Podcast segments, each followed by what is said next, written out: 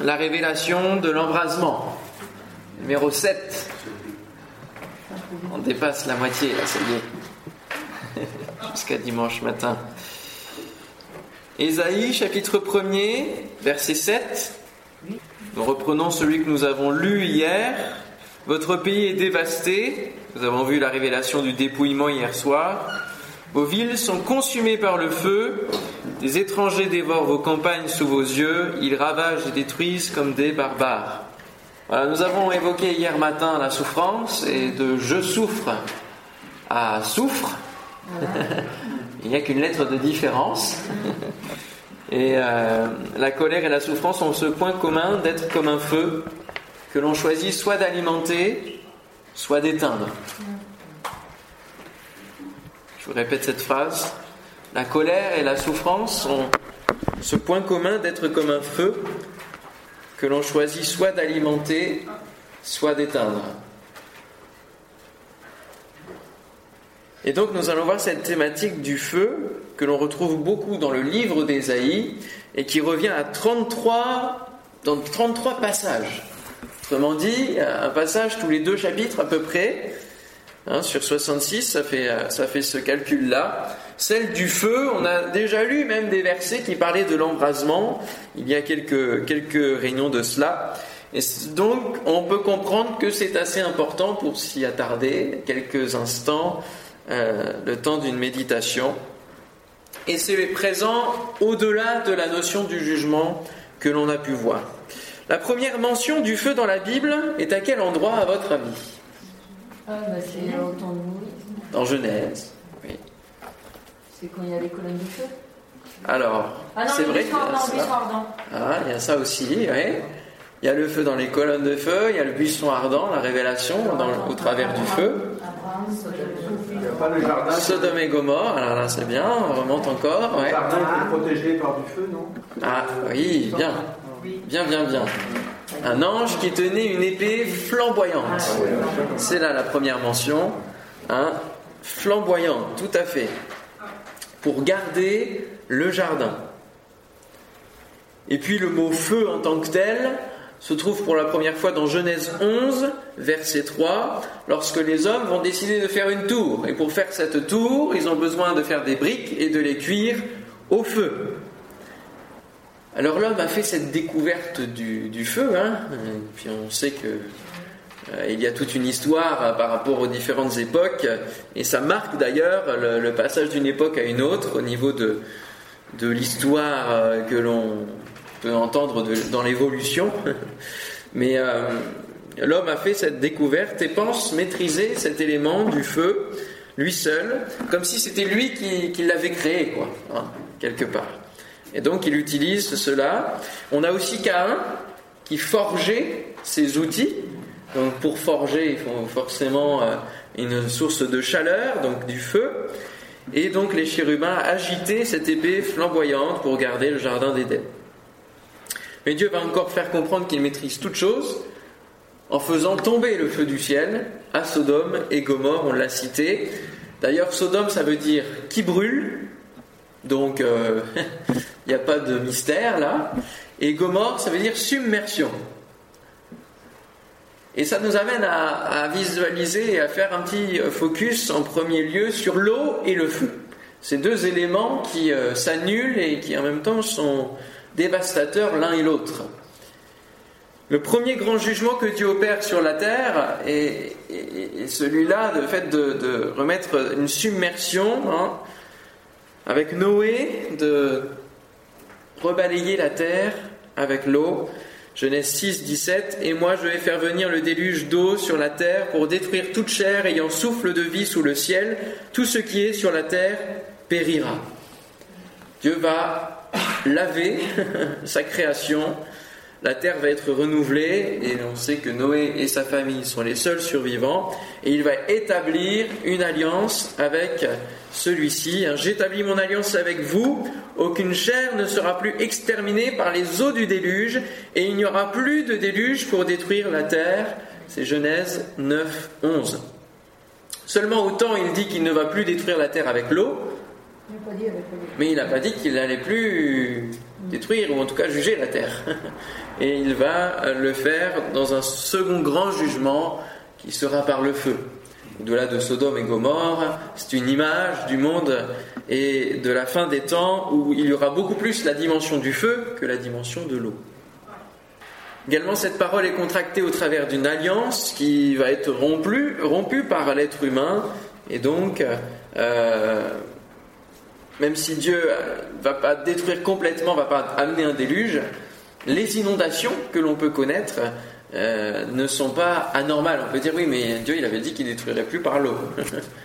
bon, il y a aussi des conséquences écologiques dues à la patte de l'être humain, n'est-ce pas, qui euh, n'aide pas à ce que la nature reste tranquille, puisqu'on dévie les cours d'eau, on en fait des barrages, on en fait tout un tas de choses, et forcément, derrière aussi, les cieux se retrouvent perturbés, et ça nous amène à avoir des cataclysmes que nous ne connaissions pas dans certains endroits du monde, y compris en France, où parfois il y a des choses qui sont quand même beaucoup plus fortes que ce qu'on a pu euh, connaître et qui sont de plus en plus nombreuses, comme euh, nous l'avons lu, comme les contractions d'une femme, qui se rapprochent de plus en plus et qui s'accélèrent au fur et à mesure que l'accouchement arrive. 476 fois le mot feu dans la Bible. 476 fois. Alors si on met le mot, qu'on cherche le mot eau dans la Bible, à votre avis, est-ce qu'il y en a autant Est-ce qu'il y en a moins Est-ce qu'il y en a plus? Ah, ah. Plus. Qui dit plus? Allez, qui vote ah, Vous êtes en minorité. Hein. Qui dit à peu près égal?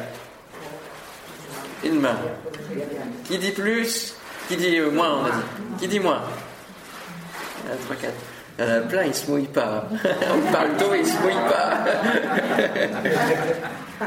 328 fois. Ah, bravo au fond, bravo à ceux qui ont levé la main en dernier. 328 fois. Bon, ça c'est juste une petite histoire de statistique, hein, mais ça nous montre certaine importance du feu dans la Bible. Alors, en deuxième point, le feu, c'est le symbole de la personne divine, premièrement. Hein, avant de parler de jugement, le feu, c'est ce qui correspond à la nature divine. On va lire dans Ésaïe chapitre 30, on continue hein, à parcourir, on, est à la moitié de nos prédications, et là on arrive un peu à la, moitié du livre. Ésaïe 30, verset 27. Ésaïe 30, 27, Voici le nom de l'Éternel vient de loin, sa colère est ardente, c'est un violent incendie, ses lèvres sont pleines de fureur, et sa langue est comme un feu dévorant.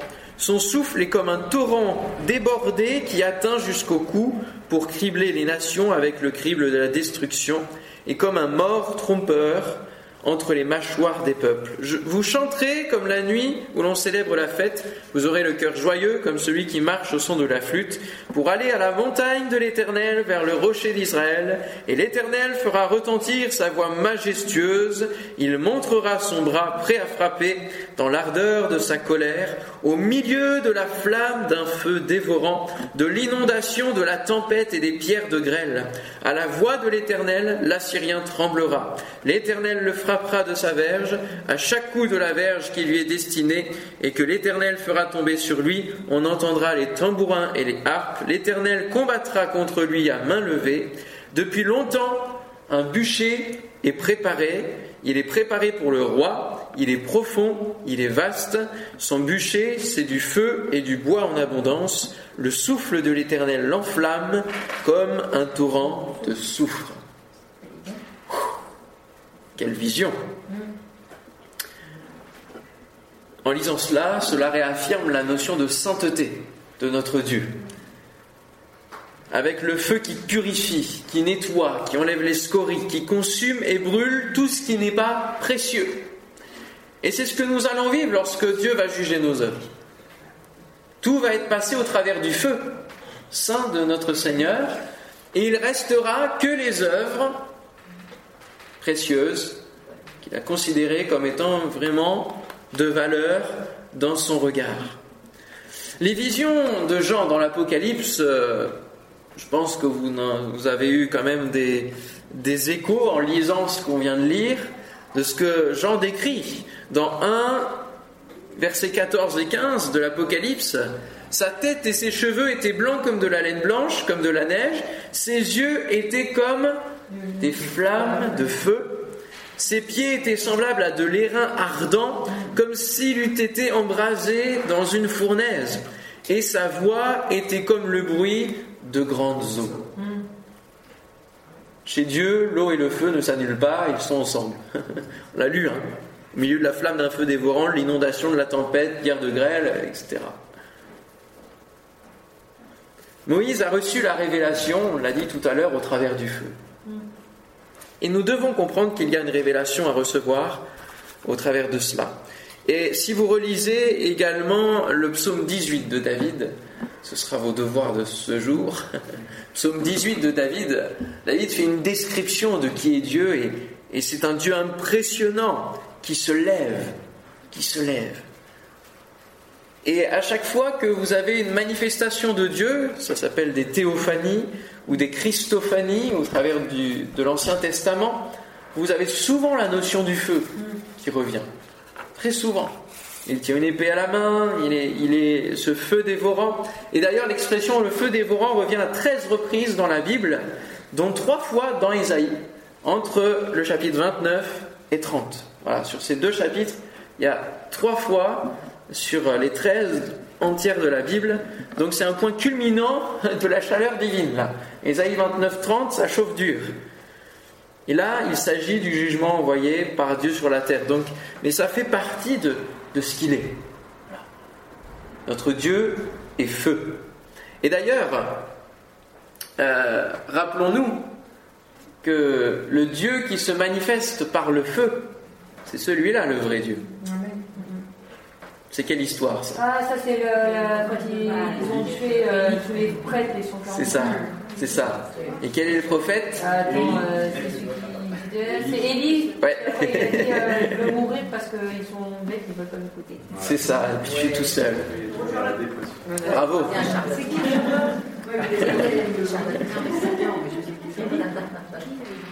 Élie Le feu se retrouve chez notre Dieu au travers de cela. C'est le Dieu qui répondra par le feu. Et, et- et ce qui est fou, c'est que l'autel a été arrosé d'eau. hein. Arrosé, arrosé.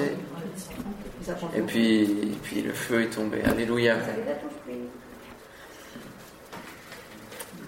Le feu se retrouve ailleurs que chez notre Dieu, hein, parce que en fait le diable, vous savez qu'il va singer Dieu et tout ce que fait Dieu. C'est pour ça que dans la fin de temps, on a l'antichrist, on a le faux prophète, on a la bête qui veulent représenter une trinité divine. Euh, voilà, il y a- plein de choses qui, sont des singeries du diable. Et le diable va singer aussi le symbole du feu. Et il ne faut pas aller très loin pour comprendre que voilà, il, il est toujours là pour singer Dieu. Donc on a la guerre du feu dont on vient de parler, mais il y a aussi, dans le contexte du prophète Ésaïe, des cultes voués à un Dieu pour lequel des enfants sont sacrifiés et passés par le feu. Moloch, en effet, Moloch. Et le roi Akaz, lorsqu'il va devenir roi, il va régner 16 ans à Jérusalem. Il ne fit point ce qui était droit aux yeux de l'Éternel, son Dieu, comme avait fait David son père. Il marcha dans la voie des rois d'Israël, et même il fit passer son fils par le feu, suivant les abominations des nations que l'Éternel avait chassées devant les enfants d'Israël. Ça, vous pouvez lire ça dans, dans les rois, de rois 16, 2 et 3. Et euh, donc, comment fonctionnait ce Dieu? Je vous ai trouvé des images, des représentations. Alors, attention. Euh, qui peuvent. se- Alors, ça représentait en fait une tête de, de vache, de veau, comme vous voulez, avec des cornes et un corps d'humain. Et donc, vous voyez, on mettait l'enfant dans euh, en fait ce qui pouvait représenter ses bras ou son ventre. Il y a d'autres représentations. Et en fait, il y avait un système de bascule qui amenait l'enfant qui était déposé dans la fournaise, parce qu'à l'intérieur du Dieu, c'était une véritable fournaise. Voilà comment ça fonctionnait. Si tu peux passer une autre euh, diapo. Et donc, chose euh, impressionnante, c'est que dans ce Dieu, il y avait six ouvertures plus une septième, pour reprendre la symbolique biblique, 7. Ce qui faisait que les, les- le peuple d'Israël disait Oh, ben voilà, il y, il y avait un mélange, il y avait une confusion, et du coup, ils ne voyaient pas le problème de faire ces choses-là. On peut passer une autre. Et j'ai une vidéo aussi, parce qu'en fait, ça a été mis dans un. Alors, je sais pas si ça marche. Ça a été repris dans un film qui s'appelle Caribia et qui, euh, qui a repris euh, justement ces choses-là. Euh, et à l'intérieur de ce film, il y a une séquence qui montre comment se faisait le culte de Moloch. Mais on en parle en fait à partir du Lévitique de ce dieu-là. Donc ça a duré pendant des siècles, le culte au dieu Moloch, pendant des siècles et des siècles. Et euh, en fait, euh, donc il y avait les six, euh, les six ouvertures étaient pour les animaux, et la septième était pour les êtres humains et les enfants en fait. Et donc, voilà un petit peu. Donc vous avez la statue, la fournaise, hein. donc ça c'est un des prêtres, mais ça c'est joué en fait, hein. c'est dans un film, des années 50, quelque chose comme ça. Donc il n'y a pas de son, heureusement. Mais il y a, vous pouvez entendre le bruit des trompettes, par exemple, etc. Et vous voyez la trappe qui se referme. Et vous allez voir, ça allume les yeux en haut. Voilà, les yeux des- du, du dieu. Donc ça l'apaise. Et là, vous voyez plus. Bon. Voilà. Mais, mais en même temps, il faut qu'on comprenne jusqu'où va le diable. Enfant. Incroyable. Incroyable. Alors, je ne sais pas comment ils ont fait pour jouer cette scène-là. Ils ont dû mettre des lumières, quelque chose comme ça, je l'espère. Non, non pas sacrifié vraiment, mais quelque chose de, terrible. Donc, on a vraiment des choses. euh, voilà, c'est- le dieu Moloch. euh, ça a persisté pendant des siècles et des siècles. Et ce que fait le diable se retourne constamment contre lui? Ça, il ne faut pas l'oublier. Il faut que ça soit notre source d'assurance. Ce que fait le diable se retourne constamment contre lui. Donc, cette singerie du feu hein, et du dieu Moloch avec ses ouvertures, etc., euh, ça va se retourner contre lui parce que c'est lui qui va atterrir dans le feu, en finalité.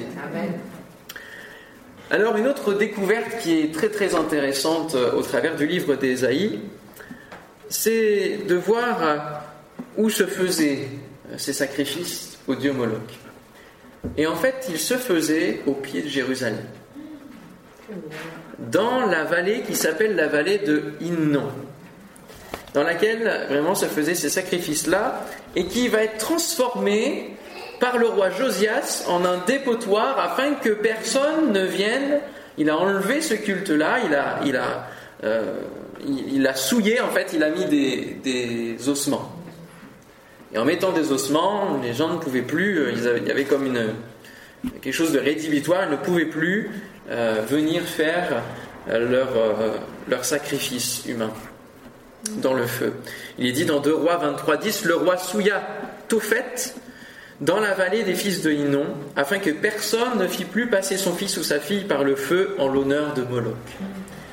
Et alors le mot GN, il est construit sur justement le nom de ce lieu, de cette vallée de Hymnon, parce que c'est euh, vallée de, de Hymnon, c'est euh, GN, c'est Gay Hymnon en fait. GN, donc en deux mots, ça vient de Hymnon ou Hymnon, je sais pas comment on le dit, c'est I H I 2 N O M. H I 2 N O M. Et ça signifie vallée de la lamentation. Parce que Inon, ça veut dire lamentation. Et le dieu Moloch, dans la représentation de la hiérarchie diabolique, il est surnommé le prince du pays des larmes. Donc il y a vraiment des co- correspondances. hein. Il n'y a rien qui est fait au hasard, même dans le camp du diable. Mais nous avons lu, verset 33, que depuis longtemps, un bûcher est préparé.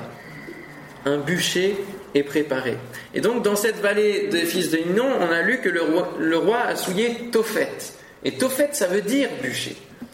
Et donc, à la place du dieu, des sacrifices du dieu de Moloch, il va y avoir des ossements et un dépotoir. On va venir mettre ces déchets. Et il va y avoir un brasier constant. qui va être là, qui va ne pas s'interrompre de brûler et de brûler et de brûler les déchets de la ville et, tout ce qui va être euh, mis. Et donc ce brasier-là va être utilisé par Jésus quand il va parler du feu de la géhenne. Parce que là, les Juifs et tous ceux qui, sont, qui étaient à son écoute vont comprendre de quoi Jésus parle. Quand il va parler du feu éternel, il va prendre l'image de la géhenne en disant C'est ça qui vous attend si vous ne vous repentez pas. C'est un brasier continuel. Et alors ils avaient l'image véritable de ce que ça allait être. Alors on va pouvoir passer cette fois-ci la suite des images pour voir un peu où ça se situe dans Jérusalem. Donc nous avons ici la ville ancienne, hein, avec le mont du Temple, la mosquée euh, El-Aqsa, et puis le jardin de Gethsemane, le mont des Oliviers. Et donc la vallée de elle est ici, donc en, dessous, au sud de Jérusalem.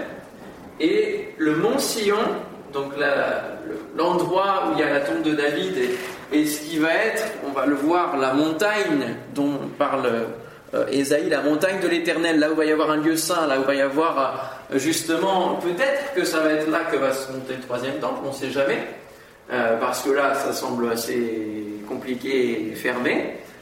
Euh, et donc ici vous avez la vallée au pied de ce mont-là. Donc on a vraiment la représentation divine au travers de la montagne, du mont, en hauteur, et tout de suite en bas, la représentation du monde des ténèbres, qui, voilà, les temps de feu dans la vallée, au creux de la vallée.